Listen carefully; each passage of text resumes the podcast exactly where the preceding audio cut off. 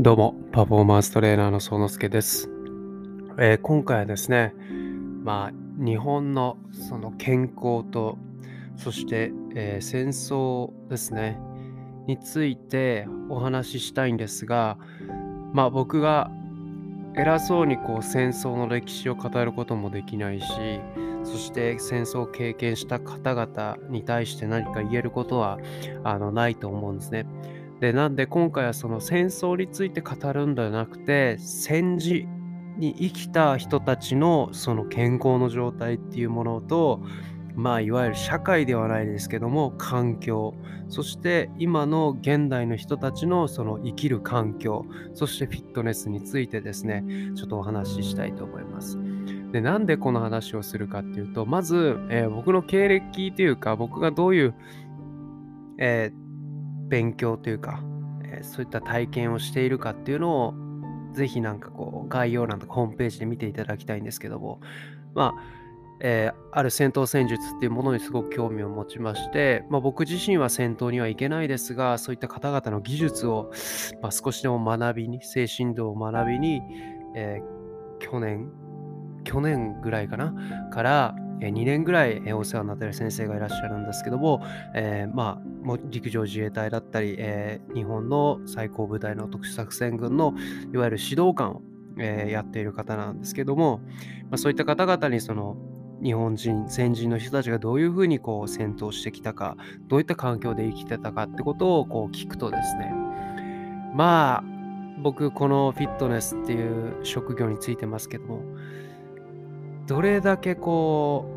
う健康とかまああまり好きだ好きな言葉じゃないですけどダイエットとかね食事とかね運動とかねどれだけこう平和ボケしてしまったっていうところですよね。でまあ僕自身はこうか体験者をね月に何人か受ける中で今はこうワンスクロールの情報っつってこう TikTok だったりリールだったり、えー、指一本でペッペペッペペペこうねスクロールすれば5分間であぽっこりお腹解消するとか脂肪燃焼するとかそういう情報がたくさんあるわけじゃないですか1秒でそれを伝える1秒2秒で何かを伝えるっていう今社会なんですよつまり人間が何も経験自分の身を削って何か経験をして、えー、話す人もすごく減ってるだろうしそしてその画面上スマホを手にしたりとかパソコンタブレット手にしてそこから得た知識だけで物事を話す人がすごく多いなっていうのを感じるんですよね。例えば体験者の方が来た時に、まあこれ何回かお話ししてるかもしれませんが、知りませんけど、あれは食べたらいいんですか？これを食べたらいいんですか？食べ、なんか運動する前はこれ食べたらいいんですかとか、もうそんなことばっかりなんですよね。これをやったらどれぐらいで、なんであの人はとかね。であ逆にびっくりするのが、あれをやるとああいう人になっちゃいそうで、ああいう風にはなりたくないとかね。なんかムキムキになっちゃうとかね。そういうなんかもう本当に平和ボケしたくだらないことを言う方がすごく増えてきたなと思って。まずじゃあ食べることについて話しましょうか。なんで戦争について話すかっていうと、えー、たくさん、えー、第一次世界大戦についてだ第二次世界大戦太平洋戦争だったりとか今はものすごくドキュメンタリーとか映画が出ているのでぜひ見ていただきたいんですよね。えー、昔の人たちっていうのは1ヶ月2ヶ月3ヶ月ってものすごい長い期間戦闘地帯にこう立つわけです皆さん僕も考えられないですけど3日間いや2日間戦闘地にいたらどんなことが起きてるかってことですでサバ、サバゲーだったりとか、あとはそのパソコン上でのゲームがすごくシューティングゲームが流行ってるじゃないですか。あんな綺麗な世界じゃないってことをまずあの皆さんも考えてみるといいと思います。戦地っていうのは。まず爆弾が飛んできたら爆風もそうだし土が飛んできたりするんでまあ戦闘地に入ったらもう一瞬で泥だらけになるんですよね。で雨が降ってるかもしれない雪が降ってるかもしれないそしてそのいわゆるくぼみの中でこう全員待機してるわけだからじゃあ指紋はどうすんだっていう話じゃないですか。だからもう隙間を練ってそこら辺空いてるところにするしかないんですよね。つまり衛生的にそんなに綺麗じゃないっていうかものすごく衛生的には悪い環境にいるわけですよ。泥だらけ、風呂も入れない、えー、水はばっくりかぶってるし、まあ、そこら中にこうね、まあ、尿を足したりとか、まあ、便を足したりとかする。そして自分のポケットの中に入ってるパンとかジャーキーとかかじって、いわゆる上をしのいで、その中でも銃弾がバンバンバンバン飛んでるそれが戦地なんですよね。綺麗に打ち合うなんてそんなことはないです。ボガーンってなったら土がガバサーってかぶって爆風が飛んできてガラスが飛んできて隣の人たちはね目にガラスが入ったりとかでその人を救護することによって手に血がついてぬめぬめの状態の中でその血が顔についてる中にその上に土がかぶってくるんでそう何の何人もの兵士たちが目が見えないっていうんですけどそれは全部ね土で目が覆われてたりとかってするケースがかなりあったそうです。だから、まず我々の世界っていうか、人間が2日間、3日間生きるっていうエネルギー要素ってそんなにいらないわけです。それから学ぶとね。だから、1日3食とか2食、もちろん平和な社会だから食べればいいと思うし、僕自身も食べるし、この平和っていう社会を取り戻してくれたから、逆にそれを全うするっていうことも大事だと思う。ただ、それをちゃんと理解しているししているにもかかわらずなんだろう私はあんま食べてないけど体が太っちゃうとかまた特殊な病名別ね大体の人たちですけどもお腹が出てきた。ちょっとなんでかわかんないです。そんなこと食べ過ぎなだけじゃないですか。もう正直トレーナーとして言っちゃいけないのかもしんないけどそんなのエネルギー型でそんな取りすぎだけな話です。日本の CM 見ててもカオスですよね。はい、何か食べりゃなんか軟骨がどうのこうだって言ったりとか、なんか脂肪が燃焼するわって言いながらも、えー、世の中には1歳、2歳まで生きられない子たちが多いです。ワクチンの寄付をしてください。もうなんじゃこの社会はって。そんな感じじゃないですか。そうだから 我々はまずその、ものすごく衛生的にも恵まれている環境にいるっていうこととものすごく恵まれた食事を与えられているのでそこをちゃんとあの自分の中で受け止めていればアウト・オブ・シェイプって言ってそんな太ったりはしないわけですよ。ただ平和ボケするから自分たちのマインドも体型も変わっていくっていうだけですよね。なんで戦争のことは話さないと戦地に戦地でどういうふうなことが起きていたか。まともに飯を食わなくても1夜2夜3夜ずっと起きて戦闘地に立ってなきゃいけない。その精神状態も考えられないですけども食事もしていないわけですよ。そしてその戦時中にえー、今、アメリカ軍が公開している日本人の様子とかが、アメリカ軍なのかな？ちょっとわかんないですけど、ネットフリックス出てますけど、日本人の様子とか出てるんですけども、まあみんな自分の出した便の肥料で作った芋とか食ってるわけですよね。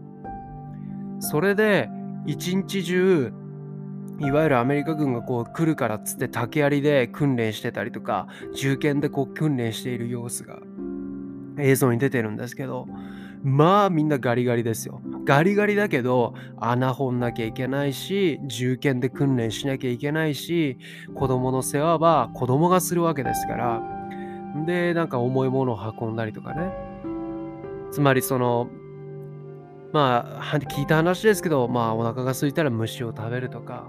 そうやってた人たちが今80歳超えて90歳とかね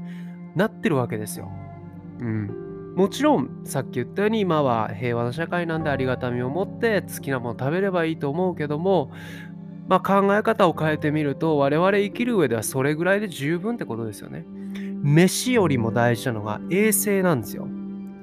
衛生の環境の方が長生きできるかできないかっていうのはこれはもうあの戦国時代とかのよく歴史のあの YouTube とか使ってる方々の動画見てもらったらわかると思うんですけどももちろんあの飯も大事なんだけども、まあ、ある程度のエネルギー要素があれば生きれるんですけどそれよりもやっぱり餓死っていうかすぐ死に至ってしまうのはやっぱり病気細菌なんですよね。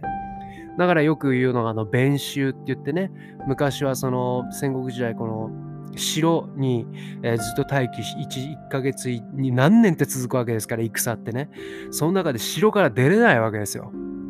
そういった時にもう衛生面なんか考えられずにそこら中でやっぱりその兵たちがやっぱり霜をこうあのいわゆるトイレを済ましてしまうんですね。その弁臭でかなりの人間が死んだっていうふうにもよく言われてますよね。ある京都の州はもうその噴臭でいわゆる一つの区がなくなったって言われるぐらい。そしてにあの日本人っていうのはあのいわゆる宗教がなかったわけだから性に対してのそのバリアがすごく少なかったって言われてますよねだからそのよくね江戸時代とかもそうですけども温あ何何風呂っていうの？銭湯とかでもまあ男女の行為っていうのは普通にあったし男性と男性の行為も普通にあったっていうふうに言われてますからそういったその性病の感染で亡くなった方がもうかなりだっていうふうに言われてますよね。そうそう。だからそんなに、あの、普通に考えてみて、歴史をたどってみると、あの、綺麗じゃないんですよ。だから20歳まで生きれればいいとかって言われてたのが、結局はそのご飯の問題よりもどちらかとその衛生的な部分がやっぱり衛生的な部分とあと病気的な部分が多かったわけですよね。そうだから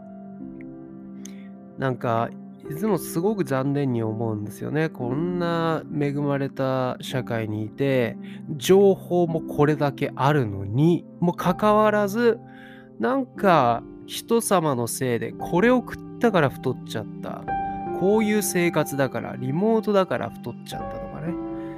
そういうふうになんか声に出してしまう人たちが何人か、まあ結構いらっしゃるんで、